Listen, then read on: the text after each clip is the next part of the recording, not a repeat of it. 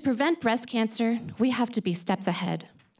I'm a molecular biologist and epidemiologist, so I study large populations of women to try to figure out why some women get breast cancer and others don't.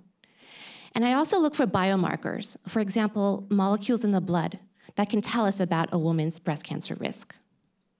In the next few minutes, I'm going to try to convince you that we need to look at molecular markers not only in our present, but also in our past, in order to guide our way towards the future, which in my view is personalized breast cancer prevention.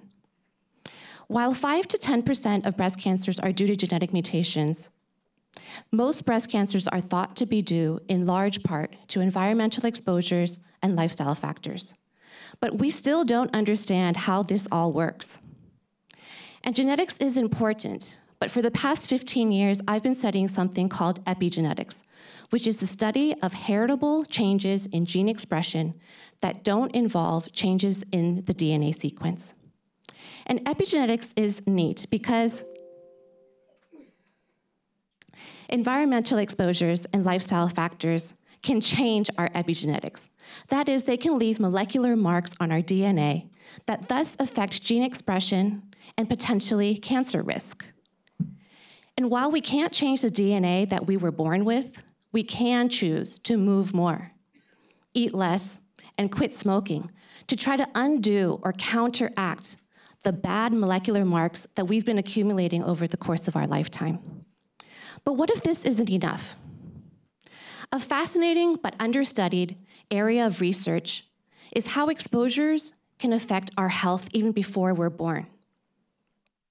So it's not only what your mother was doing when she was carrying you, but also what she was doing as a child, what your father was doing, your grandparents, or even great grandparents, all the stresses they endured, all of this could potentially be affecting your health. This may sound crazy, but you've already heard of the DES studies. And there have been studies that have shown that women who were exposed in utero to high levels of the pesticide DDT had four times the risk of breast cancer compared to other women. And this was accompanied by changes in epigenetics in some breast cancer related genes.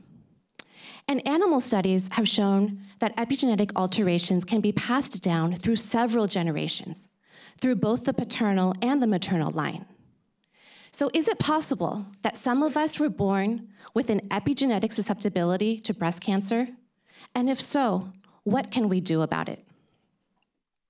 To answer the first question, first we need to expand our panel of epigenetic markers to cover more exposures that we face every day. We have such markers for things like obesity and cigarette smoking. And I'm working on identifying um, epigenetic markers for pesticide exposure.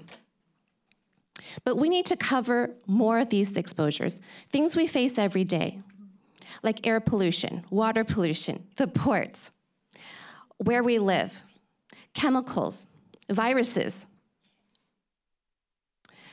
And we need to do this in multiple generations hopefully in populations with um, an array of social economic status, race, ethnicities, so that we can determine if these factors are indeed associated with breast cancer risk. And this would enable us to better determine a woman's individual risk so that we can design strategies, personalized strategies, for her to counteract these risks. We can test these prevention strategies in animal models. There's been fascinating and exciting work in the neurobehavior field, where they've shown that trauma induced epigenetic changes in the mouse brain from previous generations could be counteracted by environmental interventions. But these are the kinds of studies that we need to do in the context of breast cancer prevention. Using this multi pronged approach, we will be able to better determine a woman's personal breast cancer risk by incorporating not only her genetic factors along with her personal health history and exposures and lifestyle factors, but also accounting for the epigenetic marks that she may have inherited from her parents or grandparents. And we will be able to establish prevention strategies for individual women to counteract her specific factors, and thereby decrease not only her breast cancer risk, but potentially the risk in her daughters, granddaughters, and future generations. Thank you. Amazing.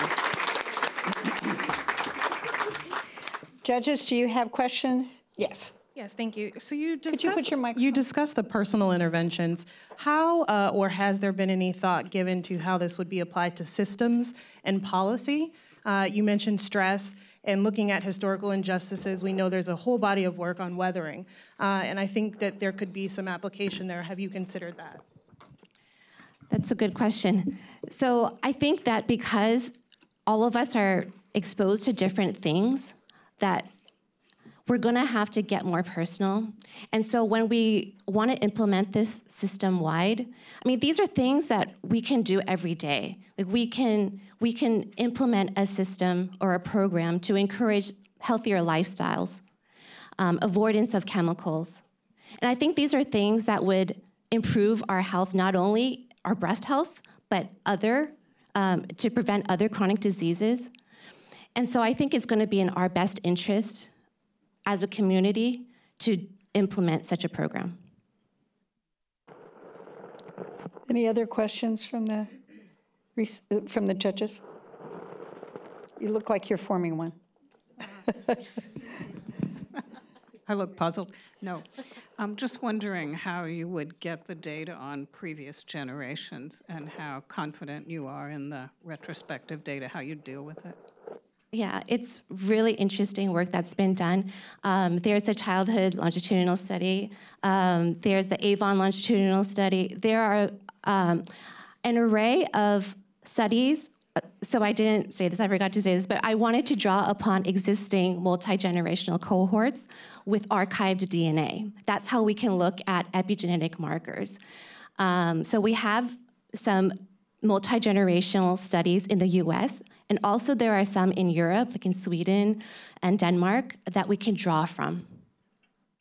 And then, and then you would talk to the current generation that's alive, uh, it- that's part of that, that familial cohort? Right, we can get follow-up information from the women who are still living.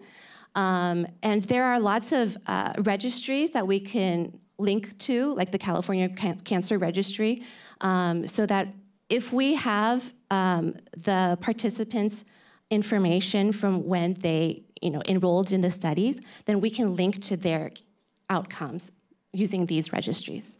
Awesome. Thank you very much. Thank you. Any, any more questions? Okay, thank you so much.